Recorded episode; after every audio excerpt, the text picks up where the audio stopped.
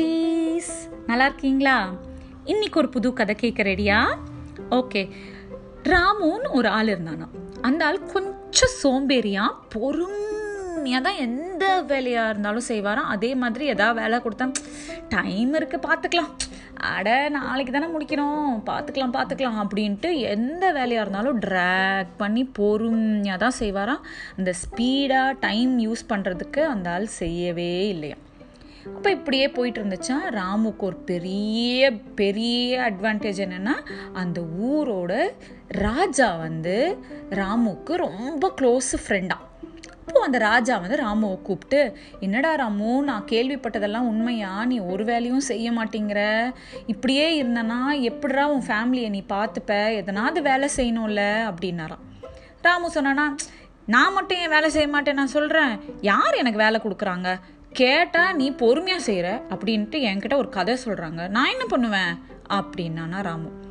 ராஜா சொன்னாராம், எனக்கும் ஆசை தான் உனக்கு எப்படியா ஹெல்ப் பண்ணணும்னுட்டு, ஆனால் எப்படி பண்ணுறதுன்றது தான் தெரியல அப்படின்ட்டு. சரி ராமு, ஒரு ஐடியா சரியா அப்படின்னதுக்கு சொல்லுங்க அப்படின்னா ராமு. ராஜா சொன்னாரா, நீ வந்து நாளைக்கு சன்செட்டுக்குள்ளே நீ என்னோட ட்ரெஷரியில் போய் உனக்கு என்ன வேணுமோ எடுத்துக்கோ.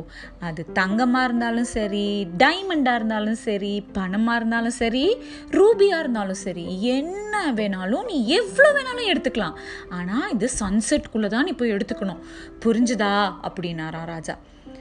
ராமுக்கு ஒரே ஹாப்பியாக போயிடுச்சோம். நிஜமாவா சொல்கிறீங்க அப்படின்னா, ஆமாம், ஆனால் நல்லா ஞாபகம் வச்சுக்கோ, இதெல்லாம் நீ சன்செட்டுக்குள்ளே தான் எடுத்துக்கணும் சரியா அப்படின்னதுக்கு, ஆ சன்செட்டுக்குள்ளே தானே, கண்டிப்பாக, தேங்க்யூ ராஜா, இப்படி ஒரு ஃப்ரெண்டு கிடைக்கிறதுக்கு நான் ரொம்ப கொடுத்து வச்சுருக்கணும் அப்படின்ட்டு அங்கேருந்து ஹாப்பியாக அவங்க வீட்டுக்கு போனான்.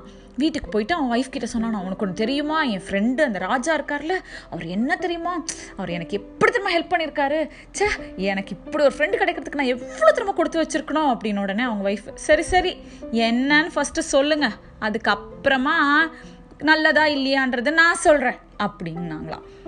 உடனே ராமு சொன்னானா, ஏய் உனக்கு என்னன்னு தெரியவே தெரியாது, கேளு அப்படின்னுட்டு ஃபுல்லாக நடந்த கதையே சொன்னாராம் ராமு.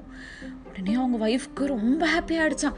ஆமாங்க, நான் கூட தெரியாமல் ஏதோ சொல்லிட்டேன், பரவாயில்ல, உங்கள் ஃப்ரெண்டு எப்படி ஹெல்ப் பண்ணுறாருல, நாளைக்கு காலையில் எழுந்த உடனே நீங்கள் ஃபஸ்ட்டு இந்த வேலையை பார்த்துருங்க சரிங்களா அப்படின்னதுக்கு, காலையில் தானே டைம் இருக்குது பார்த்துக்கலாம் அப்படின்னுட்டு நைட்டு தூங்கிட்டாங்க. காலையில் எழுந்தோடனே அவன் ஒய்ஃப் வந்து எழுப்பி விட்டாங்களாம்.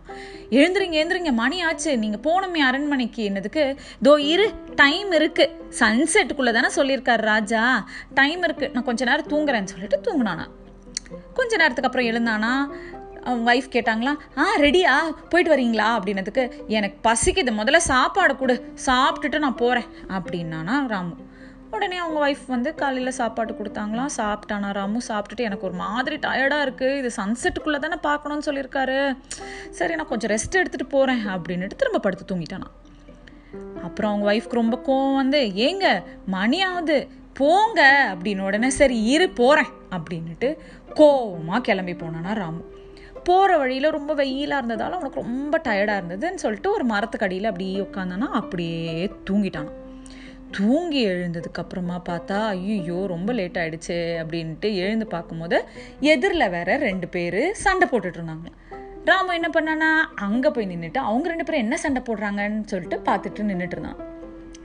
அப்படியே இன்னும் கொஞ்சம் டைம் ஆச்சா, அப்புறம் அப்படியே நடந்து போயிட்டே இருந்தானா. போகிற வழியில் என்னெல்லாம் நடக்குதோ அங்கங்கே நின்று ராமு அந்த பேலஸ்க்கு போகிறதுக்குள்ளே சன்செட் ஆகிடுச்சான். அதுக்குள்ளே அங்கே போய் நின்னா கேட்டை பூட்டிட்டு, இல்லை உங்களை நாங்கள் உள்ளே விட மாட்டோம் அப்படின்னு சொல்லிட்டாங்களாம் அங்கே இருந்த ஆளுங்க. உடனே ராமுக்கு ஒரு மாதிரி ஆயிடுச்சான். ராஜாவுக்கு ராமு வந்திருக்கிறத தெரிஞ்சு உள்ளே கூப்பிட்டாரான் ராமு உள்ளே போயிட்டு அப்படியே தலையை கீழே குனிஞ்சிக்கிட்டு அப்படியே நின்றுட்டு இருந்தோடனே ராஜா கேட்டாரான், என்ன ராமு எத்தனை மணிக்கு வந்திருக்க அப்படின்னதுக்கு, ராமு சொன்னானா, நான் அங்கங்கே நின்றுட்டு அப்படியே வந்தேனா, லேட் ஆகிடுச்சு ராஜா அப்படின்னு. உடனே ராஜா சொன்னாராம், நான் இந்த ஒரு விஷயத்துக்காக தான் உனக்கு ஒரு முழு நாள் கொடுத்தேன், காலையிலேருந்து சன்செட் வரைக்கும் கொடுத்தேன், உன்னால் இப்போ கூட வந்து எடுத்துகிட்டு போக முடியலன்னா என்ன ராமு, உனக்கு அந்த டைமோட அருமையே தெரியலையா, இப்படியா ராமு இருப்பாங்க அப்படின்னு உடனே ராமுக்கு ரொம்ப கஷ்டமாயிடுச்சான். எனக்கு ரொம்ப கஷ்டமாக இருக்குது ராஜா, நீங்கள் எனக்கு இவ்வளோ ஹெல்ப் பண்ணியிருக்கீங்க, நான் அதை ரொம்ப வேஸ்ட் பண்ணிட்டேன். நான் இனிமேல் டைமை கண்டிப்பாக கீப்பப் பண்ணுவேன், எனக்கு டைமோட அருமை தெரிஞ்சிருச்சு, நான் இனிமேல் வேஸ்ட்டே பண்ண மாட்டேன் ராஜா அப்படின்னு உடனே ராஜா சொன்னாராம், டைம் ஒரு தடவை போயிடுச்சுன்னா திரும்ப கிடைக்கவே கிடைக்காது ராமு, பத்தியா சன்செட் ஆயிடுச்சா, இதுக்கு மேலே உன்னால் போய் அங்கே எடுக்க முடியாதா, டோர்ஸ் எல்லாம் க்ளோஸ் ஆயிடுச்சா. அண்ணன் உடனே ராமுக்கு ரொம்ப கஷ்டமாக போயிட்டு, ஆமாம் ராஜா நான் இனிமேல் கண்டிப்பாக டைம் கீப்பப் பண்ணுறேன், நான் எல்லா வேலையும் கரெக்டாக செய்கிறேன் ராஜா அப்படின்னானா. ராஜாக்கு உடனே ரொம்ப ஹாப்பி ஆயிடுச்சான். அன்னிலேருந்து ராமு எப்படி இருப்பானா, டைமை வேல்யூ பண்ணிக்கிட்டு டைமோட இம்பார்ட்டன்ஸ் தெரிஞ்சுக்கிட்டு ஒழுங்காக வேலை செஞ்சுட்டு இருந்தானா. இதுலேருந்து உங்களுக்கு என்ன புரிஞ்சுது, டைமை வேஸ்ட் பண்ணக்கூடாது, டைம் ஒரு தடவை போயிடுச்சுன்னா நம்மளுக்கு அது திரும்பவே கிடைக்காது, சரிங்களா? இன்னைக்கு உங்களுக்கு இந்த கதை பிடிச்சிருந்துச்சா?